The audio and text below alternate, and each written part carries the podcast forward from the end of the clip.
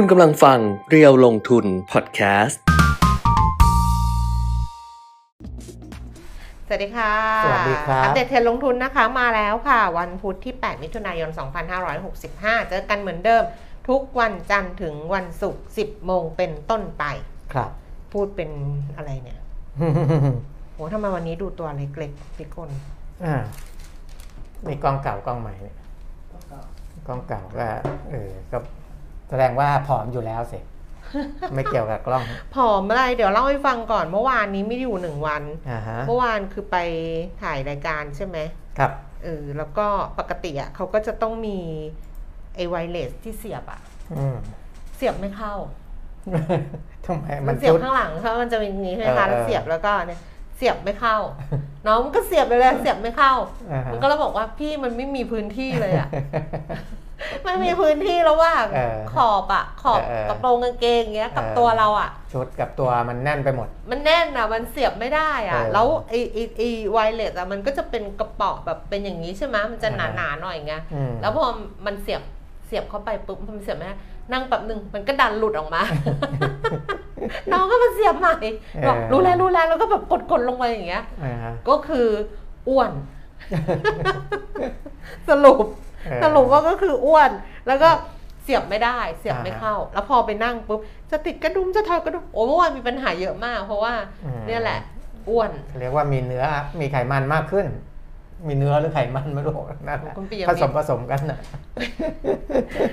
แล้ววันนี้นะเออคือปกติอะค่ะ เดี๋ยวบอกก่อนโอ้วันนี้คนมาเยอะแล้วเหมือนกันนะแป๊บเดียวมา 20กว่าท่านคือปกติอะดิฉันเคยพูดไปแล้วใช่ไหมว่าถ้าเมื่อวานอะไปไปรายการ ไปอัดทีวีอะเออวันนี้จะมาครึ่งตัวอืมจะมาวันนี้แบบเครื่องมันจะสตาร์ทไม่ติดมันจะแบบเออเออมันจะเหนื่อยมันจะมา แต่เอาวันวันรุ่งขึ้นจะมาครึ่งตัว แต่วันเนี้ยเออมายี่ห้าเปอร์เซ็นต์ไม่รู้ไปใช้พลังอะไรหมด คือหมดอ่าแรงเลยนะเนี่ยคุณปิมิตรดูแขนขาอ่อนแรงเลยนะคะคุณผู้ชมอืมแบบเออแบบ เสียงเสริงอะไรอย่างเงี้ยเออเออเพราะมันนานไงมันหลายชั่วโมงมันก็ธรรไม่มมัดานก็คือมันนานมันก็นานปกตินะ เพราะว่าอ่าฮะไปถึงก็ประมาณ6กโมงเช้ากว่าๆใช่ไหมครับหกโมงครึ่งอะไรอย่างเงี้ยค่ะอืมแล้วเมื่อวานก็คือนึกว่าเสร็จสี่ทุ่มด้วยซ้ำเพราะดูเออเวลาแบบเทปสุดท้ายแบบโอ้โห ใช้เวลามากแล้วมาสปีดกันทีหลังไงเออฮะแล้วสปีดใช้จบสปีดจบประมาณสามทุ่มอะครับสามทุ่มกว่าๆแต่มันก็คือใช้เวลาตั้งแต่หกโมงตั้งเราไปถึงหกโมงเช้าอะอืมจนถึงสามทุ่มอะ แล้วมันเออนานโดยการนั่งนานด้วยนะนั่งนานคือคนคือคือเอ่อการอืมการยืนบ้างเป็นระยะระยะอย่างพี่เป๊ะเนี่ยเขาจะยืนยืนยืนเป็นหลักพี่เป๊ะไม่ได้นั่งเลยเยืนอย่างเดียวเลยยืนเป็นหลักเนี่ยเขาจะอ่าไม่ค่อย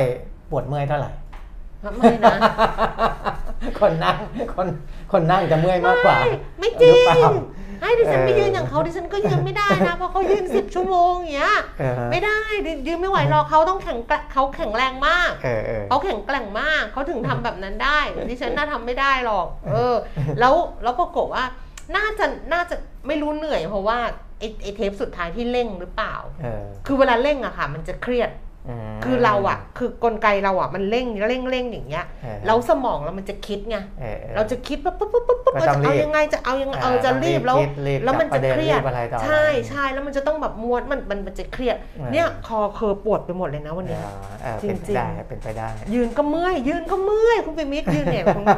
ยืนก็เมื่อยยืนนี่ปวดแล้วแบบบอกบอกมันบอกคุณปิมิตรมาถึงบอกว่าเออเนี่ยเออแบบเจ็บคอ เจ็บคอที่ไม่ได้แบบเจ็บคอแบบ แบบเจ็บคอนะเออฮะเจ็บคอแบบเจ็บ เจ็บข้างนอกเลยตัวแบบกดแล้วเจ็บหมดเลยเออคืออาจจะเป็นเพราะว่าเครียดแล้วเมื่อวานเนี่ยเรื่องเครียดเยอะอืมเออผ่านไปสองเทปเนี่ยพอเทปสามถามน้องเลยว่า เทปสามหนักไหมนะคะตอนตอนตอนพักเบรกถามเขาว่าเทปสามหนักไหมเพราะว่าสองเทปแรกนี่คือแบบอืมแขนขาอ่อนแรงหมดแล้วอะเออเออเขาก็บอกว่าไม่หนักพี่เบาๆโอ้โหเบาเป็นนุ่นเลยอะเออก็อันนี้ไม่ได้บ่นอะไรนะคะ ก็ก็คือคุยไปเรื่อยๆ ก่อนที่หลาย ๆ คนเนี่ยจะเข้ามาครับแล้วก็คุยแบ่งเบาภาระคุณปิยมิตรเพราะเมื่อวานคุณปิยมิตรก็อยู่คนเดียว เมื่อวานก็จัดเต็มไปแล้วนะคนที่เขาก็บอกไปแล้วว่าจัดเต็มเออเออเรื่องที่เขาจะพูดพูดหมดไปแล้วเมื่อวานไปแล้ววันนี้เขาไม่มีอะไรจะพูดเขาบอกไปแล้วก่อนเข้ารายการว่าอ้าวก็เมื่อวานเนี่ยพูดไปหมดแล้ว วันนี้ก็ไม่มีอะไรจะพูดก็จบกันแค่นี้เออออ่า ในเอ่อเดี๋ยวก่อนเข้าโควิด เรื่องของฝีดาดวานอน หรือว่าฝีดาดลิงนิดหนึ่งนะเพราะว่าก่อนหน้านี้เนี่ยผมไม่ได้พูดถึงแต่ว่าอ่าคุณหมอยงเขาเขียนถึงตั้งแต่เมื่อวานแล้วนะอืมแต่ผมอาจจะยังไม่ได้สังเกตว่าในทางยุโรปเนี่ยการอ่าติดเชื้อหรือการระบาดเนี่ยมันค่อนข้างเยอะตอนนี้นะอ่ามันค่อนข้างเยอะก็เลยอาจจะต้องพูดถึงนิดหนึ่งนะครับ เพราะว่า ที่หมอยงเขียนถึงว่าฝีดาดวานอนอืมซึ่งเป็นโรคประจำถิ่นในแอฟริกาเนี่ยอ่าแต่ว่าการระบาดในแอฟริกาต่างจากการระบาดนอกแอฟริกาหรือยุโรปในปีนี้อืมนะครับเดี๋ยวจะให้ดูตัวเลขอีกที ตอนเนี้ยที่ระบาดหนักๆเลยเนี่ยจะเป็นในยุโรปเป็นหลักเลยนะครับอืมทีเนี้ยในแอฟริกาซึ่งเป็นอ่าโรคประจำถิ่นของเขาอยู่แล้วกับที่ระบาดในยุโรปตอนเนี้ยมันต่างกันหลายเรื่องเลยนะครับค่ะ เรื่องแรกคือในแอฟริกาเนี่ยอ่าซึ่งเป็นโรคประจำถิ่นเนี่ยเราจะเจอคนที่เป็นฝีดาดวานอนเนี่ยตั้งแต่ทารก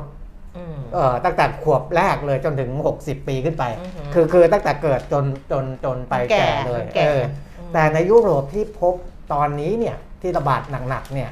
อยู่ในระหว่างอายุ 20-50ปีอืมเรากลายเป็นช่วงวัยเจริญพันธุ์วัยรุ่นหน่อยอ่าเขาเรียกว่าวัยเจริญพันธุ์เออนะครับจะไม่ได้เจอแบบ เด็กแบบหรือเด็กแก่อืมไปเลยนะครับอืมมันก็สอดคล้องกับข้อต่อต่อๆไปนะครับ ข้อ 2 คือที่พบในแอฟริกาเนี่ยเป็นเพศชาย 2 ใน 3 หญิง 1 ใน3อืมแต่ที่พบในยุโรปตอนนี้เนี่ยเป็นเพศชายเกือบ100%เลยคุณแก้มอืม98-99%เป็นผู้ชายหมดโอเลกาสยมากกว่าเออช่ไหมเจอในผู้หญิงเนี่ยแค่1-2%เออนะครับ เรื่องที่ 3 ที่แตกต่างกันก็คือว่า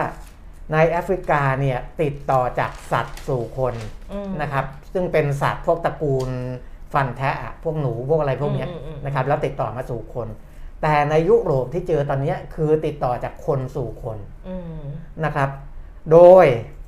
อ่ามีหลักฐานรายงานเอกสารทางวิชาการว่าติดต่อทางเพศสัมพันธ์อืมนะครับ เป็นการติดต่อทางเพศสัมพันธ์อืมระหว่างคนสู่คน และที่เจออีกอย่างก็คือว่ารอยของโรคค่ะนะครับที่เป็นอ่าขึ้นเป็นเป็นตุ่มเป็นผื่นหรือเป็นอะไรอย่างเงี้ยนะครับที่ที่อ่าพบเนี่ยถ้าในแอฟริกาเนี่ยจะพบนอกร่มผ้าเป็นส่วนใหญ่มคือมือเท้าใบหน้าลำคอซึ่งเห็นได้ภายนอกมแต่ที่ยุโรปตอนนี้เนี่ยพบในร่มผ้าใต้ร่มผ้าอืมพูดง่ายอืมๆโดยเฉพาะในบริเวณอวัยวะเพศอืมเพราะตรว่างเนี้ยมันอาจจะติดต่อทางเพอาศทางเพศสัสัมมพัพันนธ์ธ์นะนะเออจึงเจอในอ่า บริเวณอืมในร่มผ้าเนี่ยถึงอืม30%นะครับและมีรายงานสนับสนุนอย่างที่ผมบอกแล้วอืมมากขึ้นมากขึ้นว่าโรคนี้เป็นโรคติดต่อทางเพศสัมพันธ์นะครับอืมโดยเฉพาะในยุโรปในยุโรปนะในยุโรปออเพราะฉะนั้นอ่าถ้าเรารู้แบบนี้เนี่ยการป้องกันการระบาดมาสู่ประเทศไทยเนี่ยค่ะคงต้องดูเหมือนกันค่ะนะว่าอ่านักท่องเที่ยวที่มาอ่าที่เขามีมีรายงานว่าอ่า เป็นการติดต่อทางเพศสัมพันธ์ได้เนี่ยออนะครับตอนนี้ที่เจอรายวันสูงสุดเนี่ยจะเป็นอังกฤษอืมนะครับ300 กว่าคนต่อวันอืมนะ 302 คนสเปน 200 กว่าโปรตุเกสนะครับอ่าถ้าไปในฝั่งอเมริกาก็อาจจะเจอที่แคนาดาเยอะหน่อยเป็นอันดับ 4 ของโลก เยอรมนีอันดับ 5 ฝรั่งเศส อันดับ 6 เนเธอร์แลนด์ 7 สหรัฐอเมริกา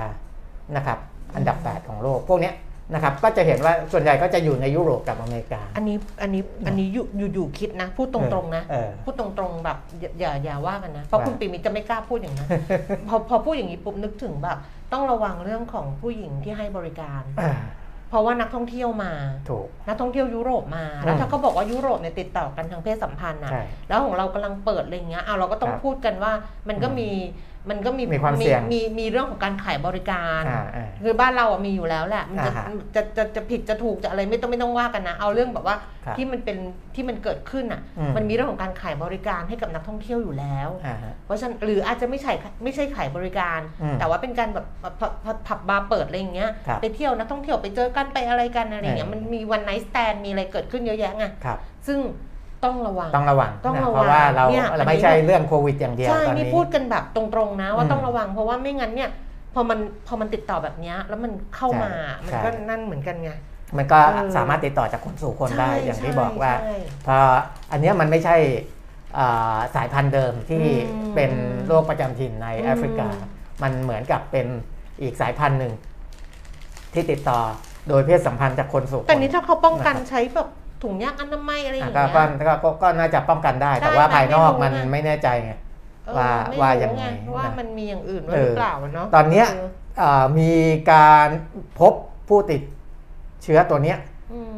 อ่าติดโรคเนี้ย 44 ประเทศอืมนะครับ 44 ประเทศทั่วโลก แต่ว่าในหลาย ๆ ประเทศนี่ก็เจอ1คนอะไรพวกนี้นะอืมแต่ถ้าเขาคุมได้เขาก็อาจจะคุมต่อไปได้นะ แต่ว่า คือ1คนต่อวันอืมแต่ว่ารวม ๆ แล้วเนี่ยตอนเนี้ย เคสสะสมเนี่ยพันหนึ่งรายนะครับที่เจอสะสมแล้วนะก็ก็กล่าวยืนยันกับคุณปิ่มมิตรว่าวันนั้นที่ของดิฉันความหวานอืมเป็นผื่นขึ้นดิฉันหายแล้วเออเออแล้วก็ดิฉันเป็นแพ้แพ้เออแพ้ไรหรืออะไรอย่างนี้เออดิฉันไม่ได้เป็นฝีดาดแบบที่คุณปิ่มมิตรพูดออกมานะคะเออเออเออเออพูดแล้วอะเป็นรับผิดชอบด้วยนะ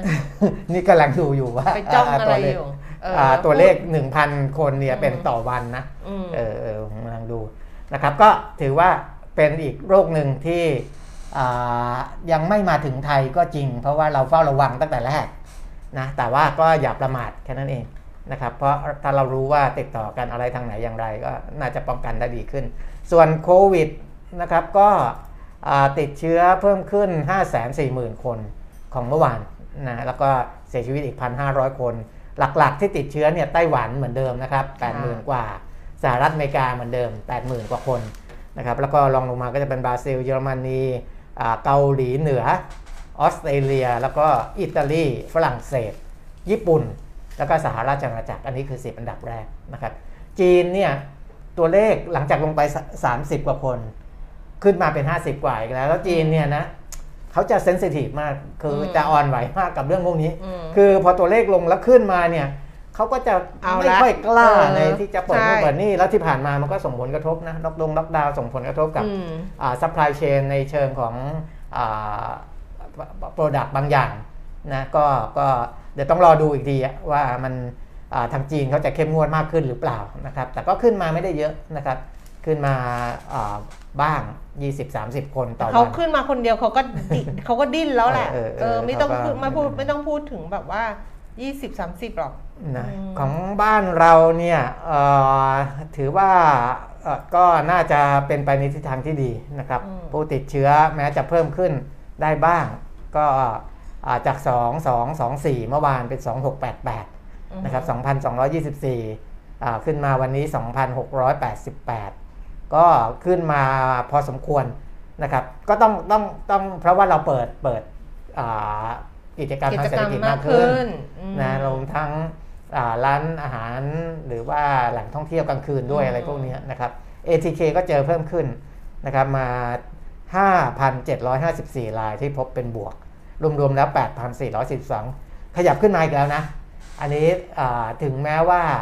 อ่าจะจะไม่ไม่ไม่ได้ตื่นตระหนกอะไรมากมายกับตัวเลขนี้ แต่ก็ชี้ให้เห็นว่าจากที่เราลงไป 5,000 กว่าค่ะซึ่งรวม ATK กับ RT-PCR ด้วยนะ 5,000 กว่าเนี่ย ตอนนี้กลับมาเป็น 8,000 กว่าอ่า นะรวมรวม ATK ด้วย ATK 5,007 แล้วก็ RT-PCR 2,688 นะครับ ผู้เสียชีวิตเมื่อวาน20 วันนี้ 21นะครับแล้วก็รักษาหาย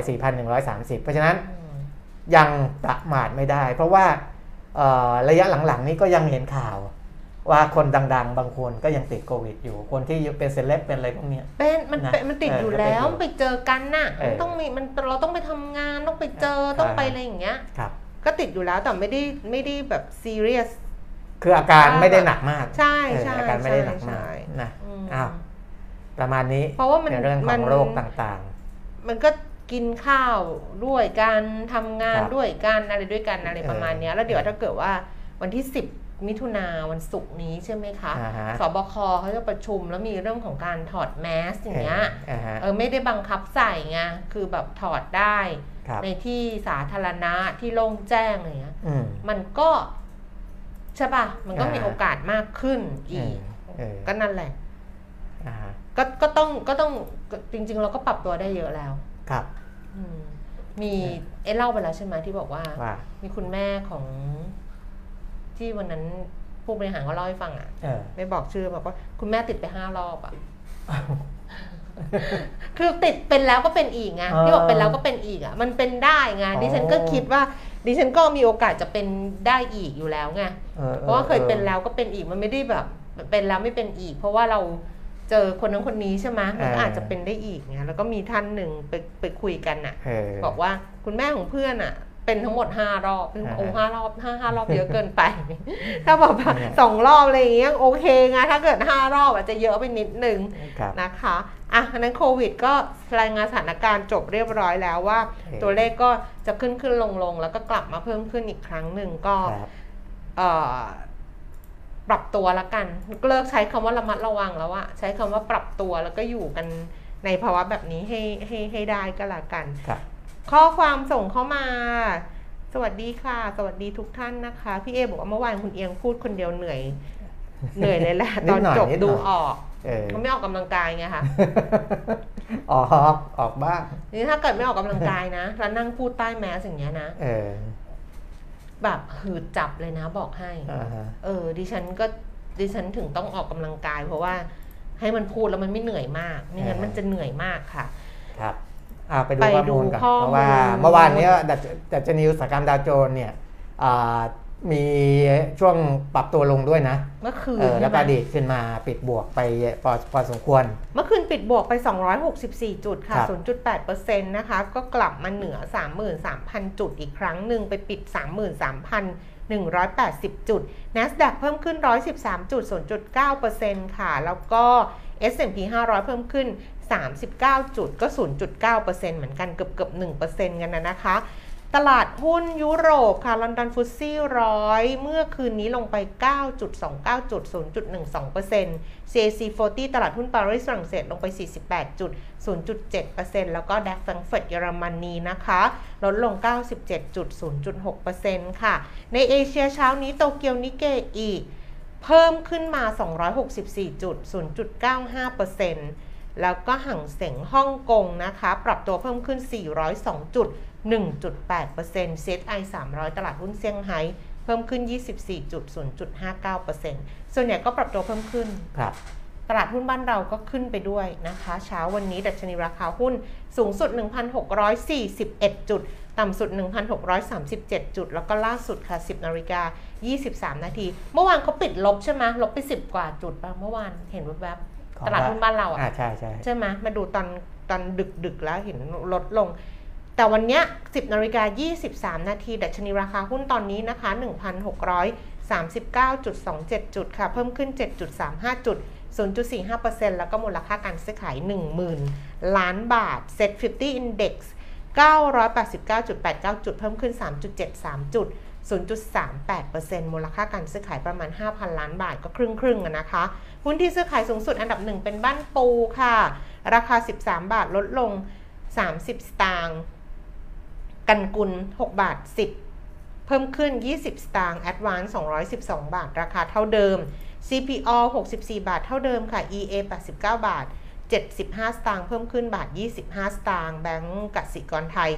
144 บาท 50 เพิ่มขึ้น 50 สตางค์ CPF 26 บาท 25 เพิ่มขึ้น 25 สตางค์แบงก์กรุงเทพ 127 บาท 50 ราคาเท่าเดิมคอมเซเว่น35 บาท 25 สตางค์เพิ่มขึ้น 50 สตางค์แล้วก็ Castle Peak เขาก็ไม่หยุดเลยเนาะครับ Castle Peak นะคะใช่ CPH 36 บาท 25 เพิ่มขึ้น 4 บาท 25 สตางค์วันนี้เพิ่มขึ้นอีก 13%สำหรับ Castle Peak ค่ะอ่าฮะ ไปต่อ เขาก็ชี้แจงมาแล้วนะตลาดหลักทรัพย์ก็สอบถามเขาก็ชี้แจงมาว่ายังไม่ได้มีพัฒนาการอะไรอืมอ่าที่เป็นเรื่องสำคัญเป็นพิเศษนอกเหนือจากที่แจ้งมายังตลาดหลักทรัพย์แล้วนะครับก็เอออ่าแต่ถ้ามีอะไรเดี๋ยวเขาก็จะแจ้งมาเพิ่มเติมก็ส่วนใหญ่ก็จะเป็นอย่างนี้อืมนะถ้าเกิดว่าหุ้นบริษัทไหนขึ้นแรงๆเอ่อแล้วก็แบบ ผิดปกติจากช่วงก่อนหน้านั้นนะอืมเออช่วงก่อนหน้านั้น อาจจะนิ่งๆนิ่งๆมานานมูลค่าการซื้อขายก็ไม่ค่อยมีอยู่ๆก็ราคาก็ขึ้นมูลค่าการซื้อขายก็ขึ้น ตลาดหลักทรัพย์เขาก็จะสอบถามไปนะแล้วก็บริษัทชี้แจงมาตลาดหลักทรัพย์ก็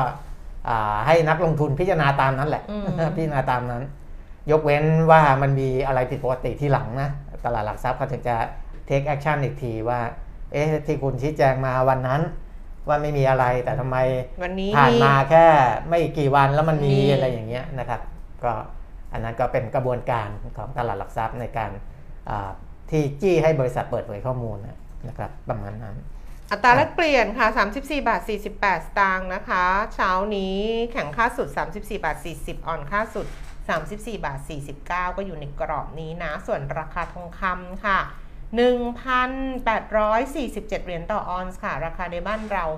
3,100 3,200 ราคาน้ำมัน นี่เขาก็ปรับขึ้นปรับลงปรับขึ้นปรับลง วันนั้นที่เราบอกว่าจะปรับขึ้นอะปรากฏว่าเขาปรับลงเพราะเขาไปปรับขึ้นดีเซลไงแล้วเขาก็ไปลดไอ้เรื่องเงินกองทุนนะเมื่อวานเอบออกไปเงิแล้นวกองแล้วพอเมื่อวานปุ๊บก็ปรับขึ้นอีกปรับขึ้นเป็นซินอีกทีนึงไอ้เรื่องเงินนำเข้าเออกองทุนก็จบแล้วไง จบแล้วก็มาดูราคาตลาดปกติ ก็เลยต้องปรับขึ้นไงตามราคาตลาดทำให้สับสนทำไมวะ ไม่ใช่สับสน คือก็ลดเงินนำส่งกองทุนเออราคาก็ต้องลดไปก็ก่อนนั่นนะก็ทำทุกวันเลยอะกลายเป็นทำทุกวันอะกลายเป็นทำทุกวันแล้วชาวบ้านเขาก็ไม่ได้นั่นใช่ปะเขาก็ไม่รู้ว่าแบบอะแกปรับอะไรกันอะไรอย่างเงี้ยแต่รู้แค่ว่าเอาวันนี้มึงปรับขึ้นพรุ่งนี้มึงปรับลงวันนี้มึงปรับลงพรุ่งนี้มึงปรับขึ้นอะไรอย่างเงี้ยเออมันเลยกลายเป็นทำทุกวันไง ไปดูวันนี้เบรนท์นะคะ 120 เหรียญ 87 เซนต์ต่อบาร์เรลเพิ่มขึ้น 30 เซนต์ค่ะ แล้วก็เวสเท็กซัส 119 เหรียญ 81 เซนต์เพิ่มขึ้น 40 เซนต์ส่วนดูไบนะคะ 114 เหรียญ 1 เซนต์ก็เพิ่มขึ้นมา 18 เซนต์กราฟก็ยังสูงอยู่แล้วดูเหมือนกับว่าในรอบ โอ้โหเท่าไหร่เนี่ยมันก็นิวไฮเหมือนกันนะ ใช่ใช่ใช่นะราคาน้ำคืมันอมันนิวราไฮคาน้ำมันนะคะค้าปลีกในหลาย ๆ ประเทศเนี่ยอืมทำนิวไฮเลยนิวนะไฮแล้วเออม นะครับ มันก็ขึ้นต่ออะ ก็อ่าอันนี้เป็นถ้าน้ำมันดิบส่งมอบเดือนกรกฎาคมนะใช่ที่ใช่ปรับขึ้นมา คือถ้าอ่าปัจจัยที่มันส่งผลกระทบมันยังไม่ได้คลี่คลายนะมันก็ยังมีโอกาสที่จะขึ้นต่อนั่นแหละเออนะครับอะอยู่จกับนไปแบบนี้ เมื่อก่อนว่าอะไรนะเพลงอะน้ำมันขาดแคลนอะรู้จักปะเคยพูดไปแล้วไม่ใช่เหรอน้ำมันขาดแคลนคุยกับแฟนก็ต้องดับไฟเออเออแต่อันนี้มันไม่ได้น้ำมันขาดแคลนนะ มันไม่อ่าฮะขาดแคลนไงมันไม่ขาดพแคลนงขาดแคลนมันต้องที่ศรีลังกาที่อะไรนู่นที่เขาแบบมีปัญหาทางเศรษฐกิจไม่มีเงินซื้อน้ำมันอะอันนั้นอะน้ำมันขาดแคลนคุยกับเออแฟนก็ต้องดับไฟเออแต่ตอนเนี้ยน้ำมันแพงต้องแต่งเพลงใหม่ครูสลาต้องแต่งเพลงใหม่แล้วอ๋อเออเออครูสลาต้องแต่งเพลงน้ำมันแพงอะไรสักอย่างดีวะอะแหละปะแต่นี้อะประเด็นที่เป็นเรื่องของอ๋อเดี๋ยวต้องเดี๋ยวเดี๋ยวดูข้อมูลให้จบกันอ่าอ่านะครับ เพราะว่าอ่า ก่อนหน้านี้นะอ่าอัตราผลตอบแทนพันธบัตรสหรัฐ 10 ปีเนี่ยขึ้นไปทะลุ3%นะครับเมื่อวานอืมนะแล้วก็ลดลงมาตอนที่อ่าลดลงมาเนี่ยเริ่มเริ่มแผ่วๆลงเนี่ยตลาดหุ้นก็สวนกลับนะของของสหรัฐนะครับ เพราะว่าอ่าดูแล้วการเร่งตัวของอาผลตอบแทนพันธบัตรสหรัฐอาจจะไปตันๆอยู่แถวๆ3%กว่าอืมเมื่อวาน 3.04 ลงมา 2.98 นะครับ แล้วก็ 2 ปีลงจาก 2.7อ่าไม่ใช่ลง 2 ปีเนี่ยยังขึ้นนะครับอืมจาก 2.73 มาเป็น 2.75%นะครับ ก็คือทิศทางแนวโน้มดอกเบี้ยขาขึ้น อันนั้นนะชัดเจนนะครับ แล้วก็มันก็ส่งผลกับค่าเงินดอลลาร์สหรัฐ ซึ่งก่อนหน้านี้ที่ขึ้นไป 3%นี่ค่าดอลลาร์ก็แข็งเงินเยนก็อ่อนอืมนะครับ แล้วก็อ่อนที่สุดในรอบ 20 ปีอะนะ ก็เอ่อเพราะว่า มันนโยบายคนละทางกันอืมสหรัฐเขานโยบายอ่าในเรื่องขึ้นดอกเบี้ยใช่ไหมเรื่องตึงตัวเรื่องอะไร แต่ว่าทางญี่ปุ่นเขายังใช้นโยบายแบบที่อ่าผ่อนคลายนะครับมันก็เลยทำให้ค่าเงินเยนอ่อนลงมานะซึ่งก็อ่ามีเพื่อนเพื่อนๆผมบางคนบอกว่าเอ๊ะ ซื้อ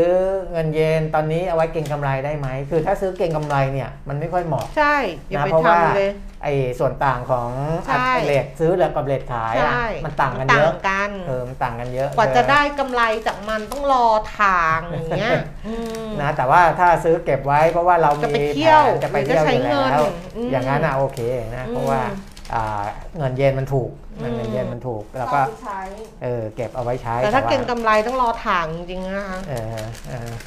นะก็อ่าแต่ในแง่ของเงินเยนเองเนี่ยก็มีทางด้านของพวกนักวิเคราะห์เขาก็มองว่าถ้าหากเยนอ่อนไปมาก ๆ อาจจะมีการแทรกแซงก็ได้นะจากทางทางการของญี่ปุ่นนะครับ ก็อันนี้ก็เป็นเรื่องของผลตอบแทนในตลาดพันธบัตรกับ เรื่องของอัตราแลกเปลี่ยนดินะฉัแล้นวก็น่ะเลิกคิดเรื่องไปอ่าเรื่องแลกเงินเยนไปเที่ยวญี่ปุ่นอะไรอย่างนี้แล้วเพราะตอนนี้ไปอยุธยายังยากเลยทำไมอะเงินไม่มีเงินในกระเป๋าอะไปอยุธยายังยากเลย อย่าไปที่อื่นเลยอ่าฮะนะก็อันนิดหนึ่งของญี่ปุ่นเนี่ยรัฐมนตรีคลังญี่ปุ่น คุณซูนิชิซูซูกิเขาบอกว่าไอการที่ค่าเงินเยนอ่อนมากไปมากๆเนี่ยก็กำลังถูกจับตามองเหมือนกันอืม นะไม่เอ่อแล้วเขาก็จับตามองของตัวเองด้วยเหมือนกันอืมนะครับ เพราะว่าถ้ามันอ่อนโดยไม่สอดคล้องกับปัจจัยพื้นฐานทางเศรษฐกิจ มันก็แสดงว่ามันต้องมีอะไรผิดปกติสักอย่างหนึ่งอืมนะเขามองว่าเศรษฐกิจญี่ปุ่นเนี่ยไม่ได้อ่อนขนาดนั้นอืมนะไม่ได้อ่อนตามค่าเงินที่มันอ่อนมากๆนะครับ เพราะฉะนั้นก็แต่ว่าเขาก็รู้เหตุผลอะคือเหตุผลมันมาจากสหรัฐกับญี่ปุ่นใช้นโยบายที่ต่างกัน นะแต่ก็ไอเนี้ยเขาก็เลยไม่ได้ไม่ได้ไม่ได้กังวลมากว่ามันเป็นการบิดเบือนกลไกของราคาหรืออะไรนะครับ แต่ว่าเขาก็เฝ้าดูอยู่นะแกประมาณนั้น ส่วนประเทศอื่นๆ ก็เผชิญปัญหาเงินเฟ้อเหมือนกัน แล้วก็ใช้นโยบายการปรับขึ้นอัตราดอกเบี้ยเหมือนเหมือนๆกันนะครับอืมธนาคารกลางออสเตรเลียก็มีมติขึ้นอัตราดอกเบี้ยอีก 0.5%ตอนนี้ไปถึง 0.85ละของอาออสเตรเลียนะครับ มากกว่าที่มีการคาดการณ์ไว้นะคือตลาดคาดว่าออสเตรเลียเนี่ยจะไม่ขึ้นเร็วและแรงขนาดนี้ค่ะนะครับจะขึ้นแค่ 0.25 ต่อครั้ง แต่ว่าเมื่อวันอังคารที่ผ่านมาเนี่ยขึ้นพรวดเดียว 0.50%ถือว่ามากกว่าที่คาดการไว้ แล้วก็เป็นการส่งสัญญาณไปยังตลาดว่าอ่าการคุมเข้มนโยบายการเงินเนี่ยเป็นเรื่องจำเป็นอืม เพื่อที่จะควบคุมเงินเฟ้อให้ได้ อันนี้ก็มันอาจจะส่งผลสะเทือนไปถึงประเทศต่างๆด้วยนะ รวมทั้งบ้านเราด้วยเมื่อวานบอกไปแล้วนะว่าอ่าปีนี้ที่บอกว่าจะไม่มีการขึ้นอัตราดอกเบี้ยเนี่ยไม่แน่ซะแล้วนะครับ แล้วก็แต่ครั้งหน้าเนี้ยอ่ายังไม่มีสำนักไหนบอกว่าอ่าที่จะประชุมเนี่ยที่ประชุมที่วันนี้อ่าที่ประชุมประชุมเนี่ยวันนี้ยังไม่มีสำนักไหนบอกว่าจะขึ้นข่าวนี้นะถ้าขึ้นก็ค่ะเซอร์ไพรส์มากๆนะครับค่ะก็คงยังไม่ได้เกิดคงไม่ขึ้นทำให้ช็อกอะค่ะเออไม่งั้นมันช็อก เพราะครับเขาไม่ได้ส่งสัญญาณมาก่อนหน้านี้ใช่ถ้าใช่เขาจะขึ้นเขาต้องส่งสัญญาณมาก่อนหน้านี้นะอ่าฮะถ้ามาปุบปับปุบปับนี่ช็อกเลยนะครับ เนี่ยมีอะคำถามมีคำถามในว่าในใน YouTube นะคะอืคุณม YouTube Live นะคะ คุณไพศาลถามมาบอกว่าวันนี้กนงจะประชุมเรื่องอะไรบ้างนอกจากเรื่องไม่ขึ้นดอกเบี้ยในครั้งนี้แล้ว หากขึ้นดอกเบี้ยจะมีผลกระทบอย่างไร คือวันนี้วันที่ 8 มิถุนายนเนี่ยคณะกรรมการนโยบายการเงินนะคะ กนง ธนาคารแห่งประเทศไทย จะประชุมครั้งที่ 3 ของครับปีนี้ค่ะ แล้วก็วาระที่จะประชุมนะคะ เรื่องของนโยบายการเงินเรื่องของอัตราดอกเบี้ยอืมเอ่อนโยบายเนี่ยก็เรื่องหนึ่ง แล้วก็จะมีวาระการพิจารณาอัตราการขยายตัวทางเศรษฐกิจครับการขยายกรอบเงินเฟ้อเป้าหมายใหม่อ่าหลังจากที่เงินเฟ้อหลุดจาก จากกรอบ 1-3%ซึ่งเป็นเอ่อเป้าหมายนโยบายการเงินด้านเสถียรภาพราคาสำหรับระยะปานกลาง แล้วก็จะพูดถึงเป้าหมายของปี 2565 ด้วย เมื่อนั้นครับวันเนี้ยก็ค่อนข้างสำคัญอืมเพราะจะมีเรื่องของอัตราการขยายตัวทางเศรษฐกิจ แล้วก็กรอบเป้าหมายเงินเฟ้อคที่เราจะดูว่าเป็นยังไงนอกจากเรื่องของดอกเบี้ยอ่านะคะ เดี๋ยวรอดูกันแล้วกันว่าแล้วก็เดือนเนี้ยทั้งเดือนเนี่ยก่อนอืมก่อนน้องแบงค์ชาติจะเข้มข้นมากนะคุณปิ่นมิตรอ่าเพราะว่าไทม์ไลน์เขานะคือ วันนี้ประชุมใช่ไหม8มิถุนายนนะคะ แล้วก็จะมีการเปิดเผยรายงานฉบับย่ออมในวันพุธที่ 22 มิถุนายนครับรวมถึงรายงานนโยบายการเงินในวันที่ 22 มิถุนายนด้วย คือ เมื่อก่อนจะรายงานตลอด แต่เนี้ยจะสลับ แต่ว่าแต่ว่ารอบเนี้ยจะมีการเปิดเผยเนี่ยนะคะอ่าฮะแล้วก็จะมีการประชุมนักวิเคราะห์วันจันทร์ที่ 27 มิถุนายนอืมก็คือน่าจะถี่อะอ่าก็คงจะได้เห็นอะไรที่เป็นความเคลื่อนไหวหรือว่า เป็นการส่งสัญญาณจากแบงก์ชาติเนี่ยครับเพิ่มมากขึ้นนะแล้วก็อย่างที่เราก็คุยคุยๆกันทุกวันเนี่ยนะครับก็มันจะมีประเทศนู้นขึ้นดอกเบี้ย ประเทศนี้ขึ้นอืมดอกเบี้ยสกัดเงินเฟ้อไอ้ไอ้ข้อมูลพวกเนี้ยทางอืมกนงทางแบงก์ชาติเนี่ยหรือว่าคนรวบรวมข้อมูลเขาก็ในารวมประชุไว้แหเนี่ละยเออเขาก็จะนำมาพิจารณาด้วยนะครับอ่ารรวมทั้งเรื่องที่ธนาคารอ่าโลก World Bank เนี่ยอืมปรับลด คาดการณ์ GDP growth ของโลกด้วยอืมซึ่งเพิ่งออกมาล่าสุดเลยเมื่อคืนนี้อือหือนะครับที่เป็นข่าวเช้านี้เนี่ยก็จะเป็นส่วนหนึ่งในการที่อ่าแบงก์ชาติเขาจะต้องเอาไปพิจารณาด้วยเขาจะพิจารณารอบด้านเลยอืมนะทั้งปัจจัยภายในประเทศ ทั้งปัจจัยที่เป็นสภาพแวดล้อมของโลกเพราะว่าอืมตอนนี้โลกมันเชื่อมโยงกันหมดอืนะมมันไม่ได้แค่เอาปัจจัยที่เกิดขึ้นในประเทศมาคุยกันอย่างเดียวนะครับอือหือก็ปรากฏว่า World Bank เนี่ยปรับลด GDP โลกลงเนี่ยจากเอ่อมกราคมคาดว่า จะโต 4.1 ลดลงมาพรวดเลยนะครับ เหลือโตแค่ 2.9 นะครับเป็นการ4.1 เหลือลด2.9 ใช่นะเป็นการลดที่ค่อนข้างเยอะนะครับ เป็นการลดที่ค่อนข้างเยอะ ถึงบอกว่า อันเนี้ยก็เป็นตัวหนึ่งเหมือนกันนะครับว่าว่าคือในเรื่องของการเติบโตก็เรื่องหนึ่งอืมเรื่องของเงินเฟ้อก็เรื่องหนึ่งอือหือแต่ถ้าเศรษฐกิจไม่โตแล้วเงินเฟ้อสูงนั่นยิ่งเป็นเรื่องใหญ่อืมนะครับที่เราพูดถึงกันว่าเรื่องของ stagflation นะครับก็อ่าอันเนี้ยทุกเรื่องต้องนำมาพิจารณากันหมดนะครับเออ World Bank เนี่ยคาดปีนี้โตแค่ 2.9ค่ะปีหน้าโต 3%นะครับค่ะอันเนี้ยมาจากปัจจัยใหม่ก็คือเรื่องของสงคราม รัสเซียยูเครน เรื่องของราคาน้ำมันนะครับราคาพลังงาน ราคาสินค้าต่างๆ ที่มันจะกดดันเศรษฐกิจอ่าทั่วไปนะครับ ก็อ่า ถ้าดูเป็นรายประเทศเนี่ย World Bank ปรับลดลงเกือบทุกประเทศเลยนะครับอืมจีนเนี่ยปรับลดลง 0.8%นะอ่าเหลือเติบโตแต่ World Bank ให้จีนเนี่ยโต 4.3 นะจาก 5.1อืมนะจาก 5.1 ของ World Bank อย่างที่ผมบอกว่า World Bank เนี่ยจะลงทีหลังคนอื่น และแต่ลงแน่เพราะว่าก่อนหน้านี้ 5.1 เนี่ย ตอนนี้เชื่อว่าจีนไม่ถึง 5 แล้ว แต่ว่าล่าสุด World Bank ให้ 4.3 ค่ะ สหรัฐเนี่ยให้เติบโตเหลือ 2.5ค่ะนะครับจาก 3.7นะลงลดลง 1.2%ก็ค่อนข้างเยอะเหมือนกันค่ะนะครับอันนี้ของสหรัฐ ส่วนของยุโรปเนี่ยอ่าปรับลง 1.7%เหลือโต 2.5 เท่ากับสหรัฐนะครับ ประเทศไทยปรับลดลง 1%นะจากเดิมอ่าคาดการณ์ไว้ 3.9อืม ลงมาเหลืออืม2.9 นะครับ ลงมาเหลือ 2.9 ก็อ่าแต่ว่า 2.9 เนี่ยถือว่าอยู่ในระดับคาดการณ์ของอาสำนักเศรษฐกิจของของอาบางสำนักอย่างเช่นของหลักทรัพย์กสิกรไทย ก็คิดว่าอ่าไม่ได้เซอร์ไพรส์มากนะแต่ว่าถ้าดูจากตัวเลขก่อนหน้านี้กับตัวเลขที่ปรับลดลงเนี่ยนะครับจะค่อนข้างที่จะอ่าปรับลดลงเยอะพอสมควรเหมือนกันนะครับ อืมอะอันนี้อ่าก็เป็นในเรื่องของ World Bank นะครับ ส่วนอ่าทิศทางของหุ้นไทยวันนี้ เดี๋ยวเอาเรื่องอันนี้ก่อนได้ไหมคือดิฉันนั่งอ่านอยู่เนี่ยนะเออคือมันก็เนี่ยเราก็จะประมาณเนี่ยเมื่อก่อนเนี้ยถ้าเราอ่านของก็พูดตามตรงนะคะ ว่าถ้าเราอ่านของอาจารย์ ดรสันติกีรานันท์ซึ่งเมื่อก่อนท่านก็เป็นอยู่ในตลาดหลักทรัพย์อยู่อะไรอย่างเงี้ยครับเราก็จะรู้สึกสบายใจเออ มากมากว่าอ๋อความเห็นมุมมองอะไรอย่างเงี้ยเหมือนแบบอยู่แบงก์ชาติอยู่กระทรวงการคลังอยู่อะไรอย่างอ่าเงี้ยฮะแต่ว่าพออาจารย์สันติโพสต์ ในฐานะรองหัวหน้าพักสร้างอนาคตไทยอย่างเงี้ย มันก็แบบก็ลังเลนิดหน่อย ก็ลังเลนิดหน่อยเออคือเราเป็นเป็นเป็นแบบนี้ไงแต่ก็อ่าอันเนี้ยพูดให้ฟังว่าว่า ถ้าจะเอาไปใช้เป็นข้อมูลครับก็ก็ก็ก็ต้องรู้ว่าเขาพูดในฐานะอะไรอ่าฮะแค่นั้นเองคือสิ่งที่ที่ดรสันติเนี่ยเอ่อโพสต์ใน Facebook ของตัวเองเมื่อวานนี้เนี่ยนะคะ เป็นเรื่องการประชุมของกนงที่จะเกิดขึ้นวันนี้อ่าฮะเออซึ่งซึ่งจริงมุมมองก็ดีนะ ก็คือบอกว่าให้จับตาดูว่ากรงจะมีท่าทางท่าทียังไง กับภาวะเงินเฟอ้อที่พุ่งขึ้นมา อย่างรุนแรงตั้งแต่ต้นปี ซึ่งตั้งแต่ต้นปีเนี่ยกรงอธิบายพยายามชี้แจงว่าเงินเฟอ้อที่เร่งตัวขึ้นเป็นภาวะชั่วคราวครับและจะปรับตัวดีขึ้นจึงไม่มีจึงไม่มีการปรับอัตราดอกเบี้ยนโยบายให้เหตุผลว่าการปรับขึ้นอัตราดอกเบี้ยนโยบาย จะส่งผลต่อการฟื้นตัวทางเศรษฐกิจ ซึ่งส่วนตัวเนี่ยไม่เห็นด้วย เพราะว่าเอ่อเหตุผลสำคัญก็คือเขามองเรื่องความเหลื่อมล้ำของเศรษฐกิจ ของของคนในประเทศซึ่งอยู่ในระดับที่สูง เพราะเงินเฟ้อเนี่ยพูดง่ายๆ ก็คือข้าวของมันแพงขึ้นอืมจะทำจะทำร้ายคนส่วนใหญ่ของประเทศอย่างรุนแรง เพราะความเหลื่อมล้ำในระดับสูงเนี่ยแสดงถึง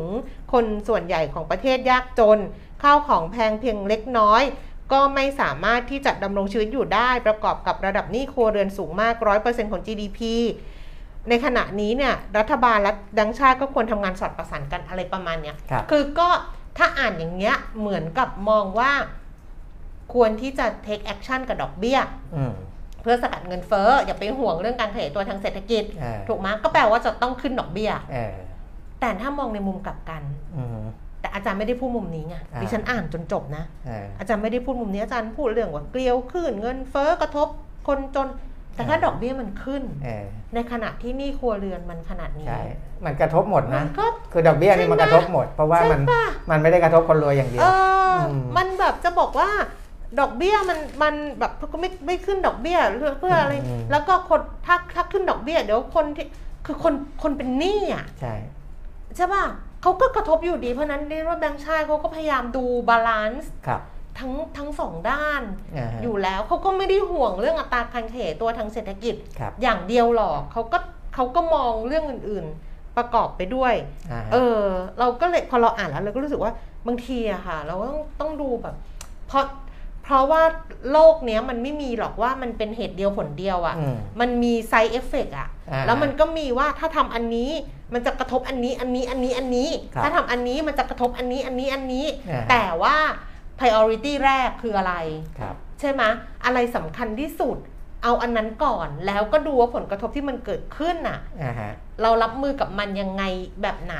แบบเนี้ยอืมเออ นั่นแหละนะที่จะบอกอะจบจบนะก็ก็อะย้อนย้อนไม่ไม่จบตกใจ ย้อนกลับมาที่ World Bank นิดนึงเออว่าอ่า ไอเหตุผลของการปรับลดอัตราการขยายตัวเนี่ยเดี๋ยวทวนนิดนึงนะอืมอืมอืมว่าเอใหม่จริง ๆ World Bank เนี่ยอ่าเขาปรับอ่าให้ตัวเลขมกราแล้วมีปรับเมษารอบหนึ่งก่อนค่ะนะครับเพราะฉะนั้นเนี่ยอ่าถ้าเราดูของไทยเราเนี่ยมกรา4.1 เมษา World Bank ปรับลดลงมาเหลือ 3.2อืม แล้วก็เดือนเนี้ยมิถุนาปรับลดลงมา 2.9 อันนี้ 3 step แล้วนะอืมเออแต่เมื่อกี้ที่ผมพูดถึง 4.1 มา 2.9 2.9อันเนี้ยมันข้าม step ของเดือนอ๋อเมษามันมี step ขาหนึ่เขาเขาปรับมา step หนึ่งแล้วเออไม่งั้นตกใจเลยว่าเออโอ้จากเออ4.1 แล้ว 2.9อะไรอย่างเงี้ยเป็น4.1 มา 3.2อ่าอ่า3.2แล้วถึงไปมา2.9 2.9 นะครับ ซึ่งหลาย ๆ ประเทศที่โดนปรับลดมาก็เพราะเรื่องอาปัจจัยที่บอกแล้วนะครับ แต่ว่าคุณเดวิดมันพลัสประธานธนาคารโลกเนี่ยบอกว่า เศรษฐกิจโลกกำลังตกอยู่ในอันตรายนะอืมเนื่องจากอัตราเงินเฟ้อที่เพิ่มขึ้นในหลายประเทศอันนี้เป็นอ่าตัวเลขที่เราเห็นกันอยู่แล้วนะครับอ่าการที่เงินเฟ้อเพิ่มขึ้นเนี่ยผลักดันให้ธนาคารกลางต้องปรับขึ้นอัตราดอกเบี้ยอืมนะแล้วก็อ่าเพื่อสกัดการเพิ่มขึ้นของเงินเฟ้อส่งผลส่งผลให้หลายประเทศเผชิญกับภาวะเศรษฐกิจถดถอยอย่างหลีกเลี่ยงไม่ได้ เนี่ยมันะครับมาเป็นคลื่นอย่างเงี้ยเออมันต้องนะมาไง แล้วก็อ่าการที่เงินเฟ้อสูง และเศรษฐกิจโลกชะลอตัวอืมก็ทำให้ธนาคารโลกกังวลนะว่าภาวะเศรษฐกิจโลกอาจจะเผชิญกับภาวะซบเซาหรือว่าอ่าเราเรียกว่า stagflation เนี่ยอาจทำให้เกิดวิกฤตทางการเงินที่รุนแรงเหมือนกับช่วงทศช่วงต้นทศวรรษ 1980 นะครับ ซึ่งอาตอนนั้นเนี่ยธนาคารกลางทั่วโลกใช้นโยบายทางการเงินที่เข้มงวดเพื่อที่จะคุมเงินเฟ้อตอนนั้นเงินเฟ้อมันขึ้นไปสูงเออนะแล้วก็ก็ใช้นโยบายนี้เลยนะเข้มงวดแล้วก็ขึ้นดอกเบี้ยไปมันก็มันมันมันเลยทำให้เศรษฐกิจเนี่ยอ่าไม่สามารถเดินเดินหน้าได้นะแล้วก็ถึงขั้นกับเศรษฐกิจถดถอย ซึ่งผมก็ยังอ่าหวังว่าไม่ให้เป็นแบบนั้นนะเพราะว่าถ้ามันเข้าสู่ภาวะเศรษฐกิจถดถอยเนี่ย ตลาดทุนหรือตลาดสินทรัพย์เสี่ยงเนี่ยมันจะเป็นอีกเรื่องหนึ่งเลยนะอืมเออ มันจะไปไม่ใช่เรื่องที่เราคุยคุยกันอยู่ตอนนี้ เราต้องนะคบหวังพึ่งความสามารถของมวลมนุษยชาติ ที่เป็นผู้กลุ่มนโยบายเออและจะสามารถแก้ไขปัญหาเหล่านี้ให้ผ่านพ้นไปได้ บางทีนั่งฟังข่าวทุกวันก็คิดว่าตายไปก่อนหน้านี้ก็ดีเหมือนกัน ไม่ต้องเจออะไรแบบนี้ คิดดูดิ คุณคิดดูดิว่าเราอะเจอโควิดนะมาสองปีกว่านะอ่าเกือบสามปีแล้วเรารู้สึกว่าเออเราพอจะดีขึ้นเราเจออะไรได้ เราก็มาเจอไอ้คลื่นเศรษฐกิจ ซึ่งเป็นผลกระทบที่มันแบบ ไม่รู้ว่าเราลอกนี้จะ แค่ไหนถ้าเกิดเราเอาไม่อยู่ขึ้นมาอย่างเงี้ย นี่เออไม่ต้องมาพูดถึงสงครามสงครามคือจริงๆโลกครั้งที่สามอะจริดิงๆฉันว่ามันเกิดแล้วเนี่ยรัสเซียก็ไม่ไม่ไม่น่าจะสร้างเรื่องตอนนี้เออเนี่ยในภาวะที่มันใช่เออคือดิฉันรู้สึกเองนะ รู้สึกเองว่าอืมหลังจากโควิดนะแล้วก็มาต่อด้วยเรื่องเสร็จเรื่องเงินเฟ้อนะเออเรื่องเศรษฐกิจที่แบบเรื่องเศรษฐกิจถดถอยเรื่องอะไรอย่างเงี้ยนะอ่าฮะรวมกันเป็นก้อนนี้นะ พลังยิ่งใหญ่กว่าสงครามโลกครั้งที่สามในอืมชีวิตดิฉันอีกอะ เกิดไม่ทันสงครามโลกครั้งที่หนึ่งกับครั้งที่สองอะอ่าฮะมาเจออันเนี้ยหนักเลยอะเออคิดดูกันละกัน คือเคยบอกตัวเองว่า เฮ้ยเก่งเก่งเก่งเก่งเออเออแล้วเก่งมากเลยนะชมตัวเองให้กำลังใจนะโอ้ยเก่งเก่งเก่งอันนี้ไม่ค่อยเก่งฮะอะเก่งไม่ไหวแล้วจ้าวันนี้เนี่ยจะเห็นว่าดัชนีขึ้นสูงสุดเนี่ยบวก 9 นะ1,641อืมนะครับ แล้วก็ตามสุด1,632ตอนนี้1,633บวกอยู่นิดเดียว บวก1.23นะครับนั่นก็เป็นเพราะว่าปัจจัยบวกปัจจัยลบตอนนี้มันอ่ายังมีปัจจัยลบเยอะอยู่นะครับปัจจัยบวกที่เราเห็นเนี่ยคือบอลยิวมันเริ่มลดลงอืมอย่างที่บอกว่าจาก 3%กว่า 10 ปีนะมันก็ลงมาต่ำกว่า 3%ดาวโจนส์บวก NASDAQ บวกนะครับหุ้นเทคโนโลยีบวกไปค่อนข้างเยอะ tech หุ้นเทคโนโลยีจีนก็บวกไปด้วย เพราะว่า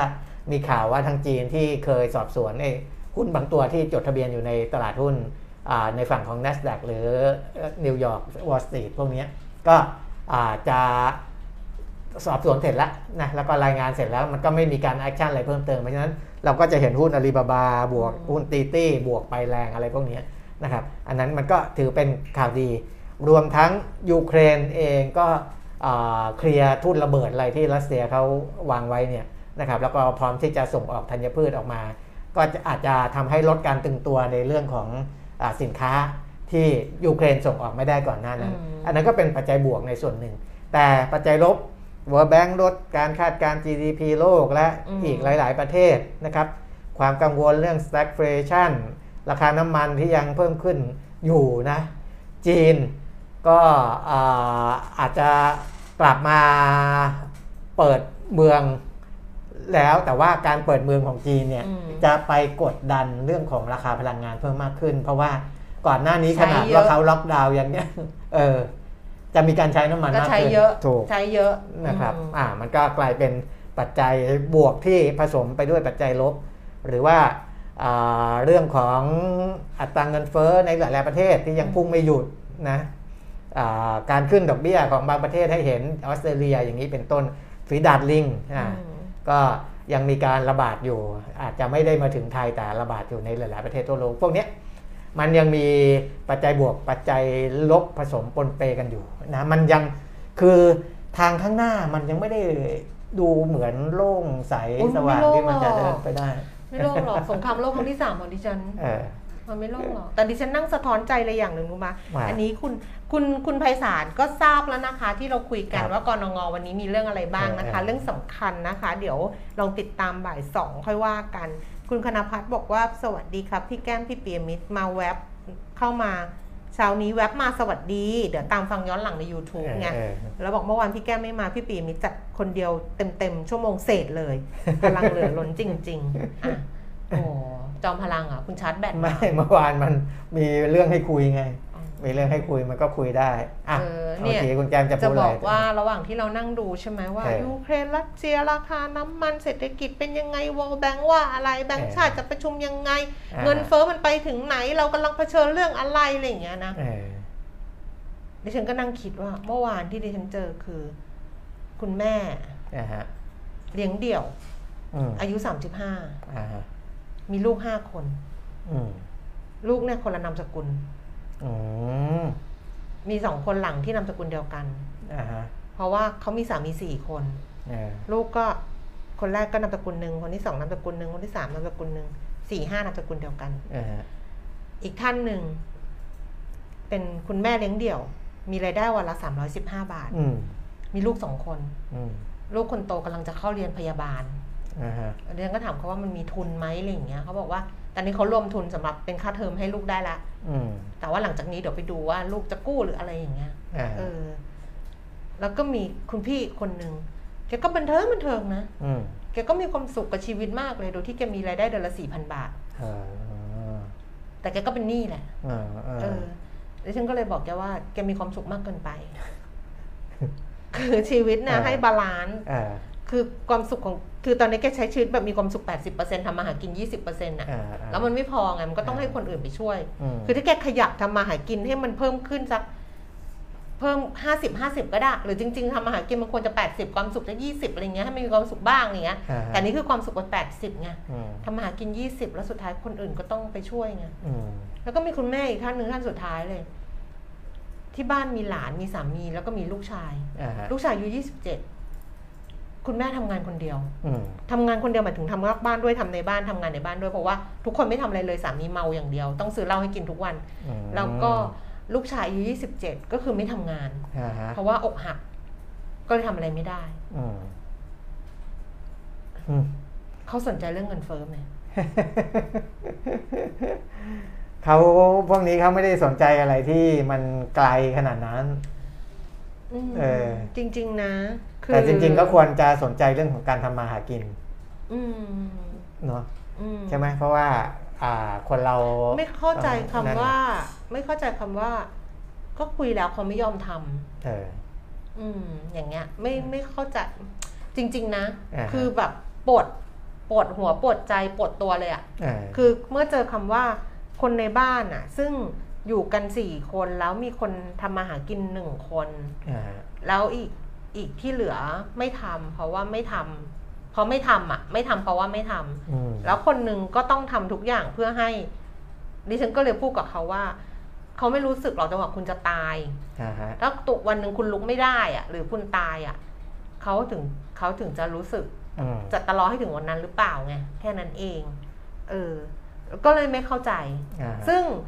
แล้วไม่เข้าใจหนักกว่านั้นก็คือว่าบางคนก็ยอมรับสภาพนั้นว่า ก็ในเมื่อเขาไม่ทำกูก็ทำคนเดียวอะไรอย่างเงี้ยแบบอืมอืมปาไปเว r ร์แบงอันนั้นแหละก็ก็ถึงมีต้องมีคนอย่างคุณแก้วในรายการไงจะมันได้เราดิฉันก็ให้เขาแบบหมดแรงไปเพราะคนอื่นลเนี่ยเขาก็คงไม่ให้อ่าอ๋อมุมมองอะไรแบบแบบประเภทนี้อ๋อพอเดินลงมาใช่ไหคุณนวรัตน์บอกว่า พูดอย่างนี้ได้คนเดียวละค่ะอย่างนี้เออแต่มันถามว่าถามว่าปวดใจไหมดิฉันปวดใจมากเลยนะ แล้วดิฉันก็มาอ่านเนี่ย ที่ดรสันติกีรนันท์เขียนเนี่ยเรื่องความเหลื่อมล้ำเรื่องเรื่องคนจนเรื่องคนไม่มีรายได้ เรื่องคนที่เขาลำบากเรื่องอะไรอย่างเงี้ยเออคือคนที่เขาลำบากจริง ๆ ก็ลำบากจริง ๆ แต่คนที่เขาทำตัวเองให้ลำบากจริง ๆ ก็ก็มีอ่าฮะโดยที่เขาไม่ไม่ทำอะไรเลย อย่างเงี้ยครับเออ ก็ไม่เข้าใจแล้วก็มีน้องอีกคนหนึ่งก็คือเขามีเขาเป็นหนี้เป็นหนี้บัตรเครดิตอะเขาก็เขาก็อธิบายไม่ไม่ถูก แล้วก็ถามว่าทำไมถึงทำไมถึงเป็นหนี้บัตรเครดิตนี้ เอาไปทำอะไรเขาบอกว่าเอาไปเติมน้ำมันอ่าฮะคือตอนเขาทำงานเขาเอาบัตรเครดิตเติมน้ำมันอะไรอย่างเงี้ย แล้วพอเขาตกงานเขาก็ไม่มีเงินไปใช้ แสดงว่าในในลิ้นชักเขาไม่มี ไม่มีเงินอ่าอ่าคือเขาใช้เงินอนาคตอย่างเดียวคุณปิ่นมิตรเออคือเขาเติมน้ำมันวันเนี้ยเพื่อไปทำงานเนี่ยเออแล้วถ้าเดือนหน้า เขาไม่มีงานทำอะเออไอ้ค่าบัตรเครดิตค่าน้ำมันอะใช่เขาไม่มีจ่ายแล้วนะอ่าก็ไม่มีจ่ายมันมันใช่เหรอวะดิฉันก็เลยบอกมันใช่เหรอเออใช่ป่ะเออคือหนูเอามาทำอะไรบัตรเครดิตหนูเขาก็บอกเขาเอาเนี่ยก็เติมน้ำมันใช้จ่ายแบบไปกินข้าวอะไรอย่างเงี้ยรูดๆอย่างเงี้ยเออแต่พอเดือนหน้าไม่มีงานทำเปิดป่ะอ่าฮะอันเนี้ยเงินค่าบัตรเครดิตสามสี่หมื่นอะอ่าฮะเขาไม่มีเลยเออแล้วก็ถูกฟ้องเลยอ่าฮะอ่าฮะ ไม่แต่จริงๆอ่าการใช้บัตรเครดิตก็คือคือใช้จนแบบไม่มีจ่ายนี่มันก็ไม่ไม่ควรอยู่แล้วไม่แต่มันเป็นการแบบมันเออแบบมันไม่ได้มันไม่ใช่ว่าเจ็บป่วยอืมแบบเรื่องอ๋อเรื่องจะเป็นึนกออกจริงๆเปล่าว่าเออมันไม่ใช่เรื่องเจ็บป่วยว่าเออหนูเข้าโรงพยาบาลหรืออะไรเออแล้วหนูต้องรูดบัตรแล้วเออใช่หนูทำงานไม่ได้แล้วหนูมาเคลียร์ นี่หนูคืเอาอไปเติเงิมนหนูเอาไปเงินเติมน้ำมัน เอาไปอืมซื้อของในห้างเออแล้วคุณไม่สามารถใช่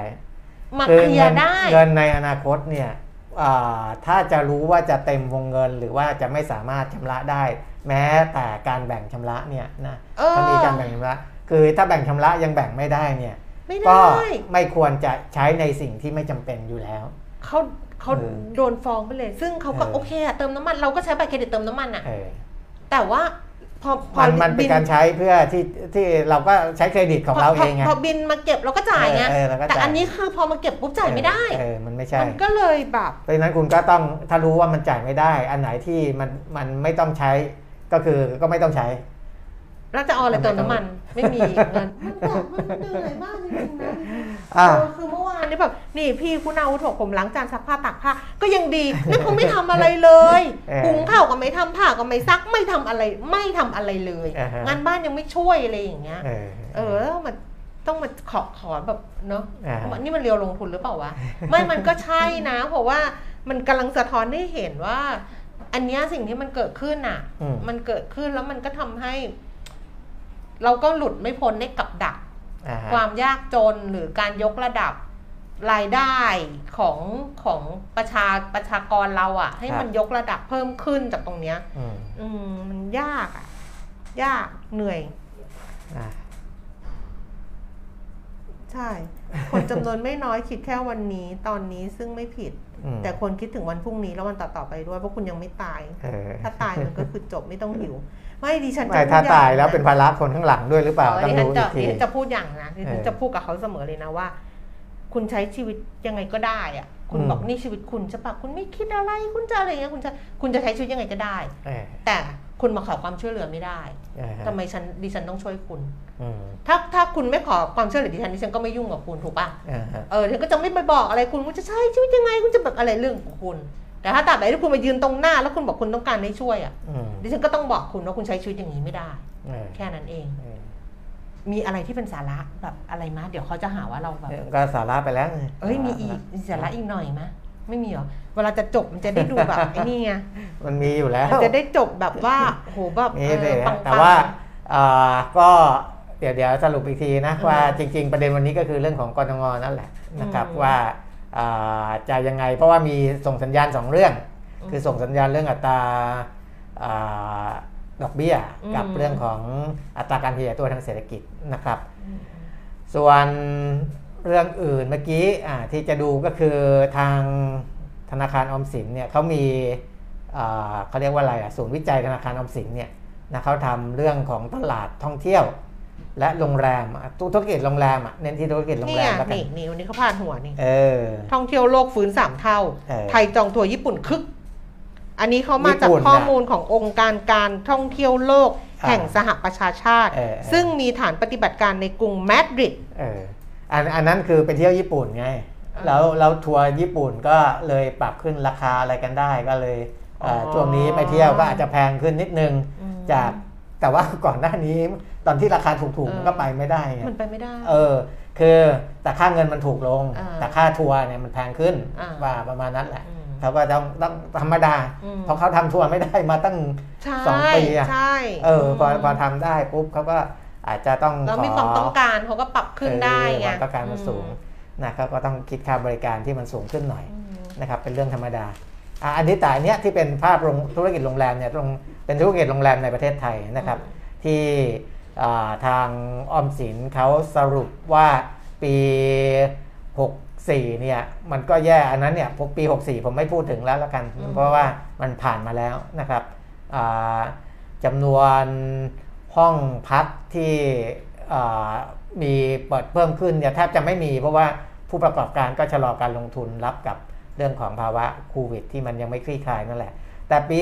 65 นะครับอ่า ทางศูนย์วิจัยของแบงก์ออมสินบอกว่า ภาพรวมธุรกิจโรงแรมปี 65 อาจจะยังไม่สามารถฟื้นตัวได้เหมือนก่อนการระบาดนะครับอะก็ชัวร์แหละนะครับเพราะว่าตัวเลขดูจากตัวเลขนักท่องเที่ยวก็ได้คุณแก้มอืมก่อนการระบาดเนี่ย40 ล้านคนยังไม่มาไงซึ่งกว่าจะถึงตรงนั้นเนี่ยอืมเรามองแค่20 กว่าแต่ใช่20เนี่ยมันยังไม่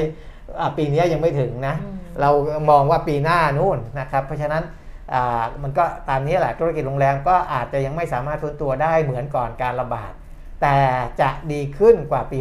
64 นะครับ อันนี้ก็แน่นอนเหมือนกันนะเพราะว่าการเปิดประเทศมันต่างกัน ปีนี้เปิดมากกว่าปีที่แล้วนะครับ คาดว่ารายได้ท่องเที่ยวปี 65 จะอยู่ที่ 1.3 ถึง 1.8 ล้านล้านบาทนะครับล้านล้านนะสูงกว่าปี 64 ที่มีรายได้รวมแค่ 3.8 แสนล้านบาทเอ้ยขึ้นเยอะนะ 3.8 แสน นี่คืออะไรรู้ไหมอะนี่คือเขาก็เพิ่งอ่านพร้อมเรา เขาก็เลยตื่นเต้นแบบเออขึ้นเยเอออะ ถ้าเขาอ่านมาก่อนเขาก็เขาก็แบบไม่รู้สึกแล้วแต่นี่พอเขาอ่านพร้อมเราก็แบบเฮ้ยมันขึ้นเยอะนะอย่างเงี้ยเออเออ รู้พร้อมกันเอางี้กันละกันจาก 3.8 แสนนะปีนี้จะขึ้นมาเป็น 1.3 ถึง 1.8 ล้านล้านบาทนะครับอ่าแต่อย่างไรก็ตามนะการที่ผู้ประกอบการประสบปัญหารายได้หดตัวตลอด 2 ปีที่ผ่านมา ทำให้อ่าต้องมีการปรับตัวหลายอย่างอืมนะครับ ก็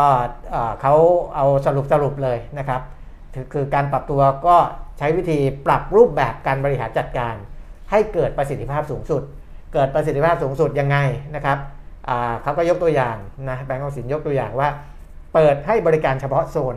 สมมุติว่าโรงแรมหรือว่ามันใหญ่รีสอร์ทนั้นน่ะมันกว้างใหญ่มากอืมแต่ว่าไม่ได้ใช้พื้นที่เต็มที่คุณก็ไม่ต้องไปเปิดเสียค่าใช้จ่ายมันหมดเออเออไหมก็โซนไหนมีคนใช้บริการก็เปิดโซนนั้นใช้วิธีการเปิดเป็นโซนๆไปเพราะพนักงานก็จะได้ใช้แค่เฉพาะแบบเออดูแลตรงนั้นได้ใช่บริหารจัดการให้เกิดประสิทธิภาพสูงสุดอืมนะเปิดเฉพาะเปิดบริการเฉพาะโซน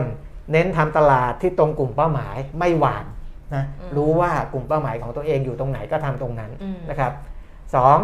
ลงทุนในโครงการที่มีขนาดกลางถึงเล็กนะครับไม่ต้องไปลงทุนอะไรที่มันใหญ่โตโอฬารนะอ่าเพื่อที่จะควบคุมต้นทุน เช่น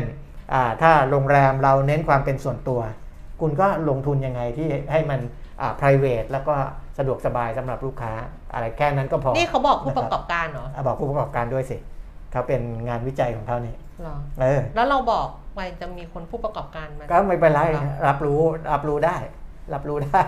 นะครับ แล้วก็ปรับเปลี่ยนการให้บริการลูกค้านะครับ เช่นทำเป็นการท่องเที่ยวเชิงสุขภาพ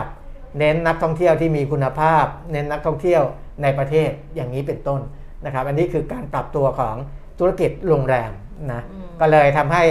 อ่าคาดการณ์อ่าตัวเลขเป้าหมายรายได้เนี่ย 1.3 ถึง 1.8 ล้านล้านบาทเนี่ยจะเป็นตลาดในประเทศอ่า7แสนล้าน และเป็นตลาดต่างประเทศเนี่ย 8แสนล้านนะครับ ก็อาจจะมีนักท่องเที่ยวต่างประเทศเข้ามามากขึ้น นี่นี่อ่าปีนี้มองนักท่องเที่ยวตลาดต่างประเทศมากกว่าในประเทศด้วยซ้ำนะครับเออ8แสนกับ7แสนต่างประเทศเนี่ยจำนวนคนจะเข้ามา 5-15 ล้านล้านคนนะอย่างที่บอกว่าปีเนี้ยถึงแม้ปีเนี้ยตัวเลขของหลายๆสำนักเนี่ยก็ยังไม่ถึงครึ่งหนึ่งของก่อนหน้าอืมอ่าที่เราจะเจอการระบาดของโควิด -19 แต่การท่องเที่ยวก็ก็ดูกระเตื้องขึ้นแบบว่า ก็ชัดเจนอะชัดเจนอเนาะเพราะว่าเนี่ยชัดจน้องที่ไปนครพนมมาแอนอะแอนไปนครพนมอ่าจะบอกแอนว่ากะละแมกับนครพนมอร่อยมากเลยนะครับแอนบอกว่าจองคิวเราไม่ได้ทำไม่ทันเออฮะเออหรือว่าไม่ได้ขายนักท่องเที่ยวหรืออาจจะออนไลน์ไงขายครับออนไลน์กะละแมนครพนมเออของดีเมืองนครพนมหมดอ่าดิฉัน ไม่ได้กินเลยบอกครับจองไม่ได้เนี่ยเอออะนะก็จริง ๆ มันก็มีปัจจัยเสี่ยงต่อธุรกิจโรงแรมอันนี้อาจจะเป็นอ่า ข้อมูลจริง ๆ ข้อมูลพวกนี้มันไม่ใช่ผู้ประกอบการอย่างเดียวนะคนทั่วไปก็รับรู้ได้ แล้วก็คนที่ลงทุนในหุ้นกลุ่มโรงแรมท่องเที่ยวบริการก็รับรู้ได้นะครับเพราะว่าเวลาคุณติดตามข้อมูลเนี่ยคุณก็ต้องไปดูว่าโรงแรมที่คุณลงทุนอยู่เนี่ยนะครับในฐานะเป็นเจ้าของส่วนหนึ่งเนี่ยนะที่เข้าไปซื้อหุ้นก็คือร่วมเป็นเจ้าของเนี่ยเขาปรับตัวได้ดี ตามที่ควรจะเป็นหรือเปล่านะครับ มีประสิทธิภาพตามที่งานวิจัยเขาออกมาหรือเปล่า หรือมันมีปัจจัยความเสี่ยงอะไรอื่น ๆอยู่นะครับ อันนี้ก็นำไปใช้ได้ประกอบการพิจารณาได้เช่นี่นเดียวกันพี่คุณนะอารับวุธก็ถามคุณปิ่มมิตรบอกว่าเมื่อไหร่อ่าดอลลาร์จะต่ำกว่าสามสิบสามบาทดอลลาร์บาทเนี่ยนะอืมอ่าดอลลาร์บาทมันยัก็งต้องสิมีแนวยังสิโน้มอ่อน อย่างสิเพราะว่าไอ้สหรัฐยังขึ้นดอกเบี้ยอยู่เออเราไม่ได้ขึ้นไง ใช่นะ ก็อ่ามันยังมีมันยังมีปัจจัยตรงนี้อยู่ยกเว้นว่าเศรษฐกิจของไทยอยู่อยู่แข็งเปรี้ยงปั้งขึ้นมาโอ้โหเออมันก็ทำให้ค่าเงิน เงินทุนไหลเข้าแบบว่าเออโอ้โห ถาโถมใช่เศรษฐกิจแข็งแกร่งเข้าอะไรมาอลย่างงทุเงี้นยนะหุ้นเข้ามาลงทุนเออตราสารหนี่เข้ามาอ่าลงทุนทางตรงได้อ่า direct อืม investment อะไรต่างๆ เนี่ยอ่าอันนั้นมันก็จะทำให้ค่าเงินบาทมันแข็งซึ่งค่าขึ้นมา ยังไม่เห็นส่งอะไรส่อย่างนั้นกเติบโตสูงอะไรอย่างเงี้ย ซึ่งยังไม่เห็นอะไรอย่างนั้เอนอยังไม่ไม่ขนาดนั้นม ยังไม่ขนาดนั้นค่ะนะครับก็อ่ามันด้วยปัจจัยโดยรวมโอ้ๆยทั่วๆไปพรุ่งนี้ไม่อยู่นี่นาพรุ่งนี้พรุ่งนี้มีประชุมประชุมที่ 10โมงอ๋อเราต้องไปที่บางเดินทางเนี่ยปูเราต้องใช่เดินทางอะเพราะฉะนั้นพรุ่งนี้ไม่อยู่อะไม่อยู่เหงาไม่อยู่เลย เนี่ยคิดดูสิเพราะว่าวันนี้คือคักมากเลยนะ คุณอ่าฮะคุณผู้ชมส่งข้อความมาทั้งทางเออ YouTube ทั้งทาง Facebook นะคะ ครับ จะเป็นอย่างเงี้ยค่ะ จะเป็นอย่างเงี้ยแหละ เดือนนี้ก็น่าจะเป็นพรุ่งนี้แหละอีกวันหนึ่งอ่าฮะที่ไม่อยู่แล้วเดี๋ยวก็ค่อยว่ากัน เพราะฉะนั้นเนี่ยจะไม่เจอกันในครับวันพรุ่งนี้ตอนแรกดิฉันก็คิดให้คุณปิ่มไปคนเดียวอืมแล้วดิฉันจะไลฟ์คนเดียว แล้วดิฉันก็คิดว่า กูจะมาเสี่ยงตายทำไม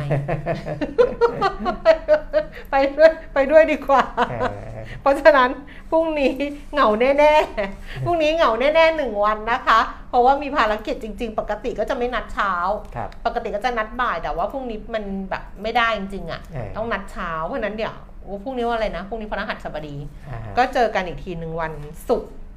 วันศุกร์ก็แล้วกันนะคะอ่าฮะอะต้องขออภัยด้วย แล้วก็ขอบคุณสำหรับการติดตามค่ะ กลับมาเจอกันวันศุกร์เดี๋ยวพรุ่งนี้ให้น้องเขาขึ้น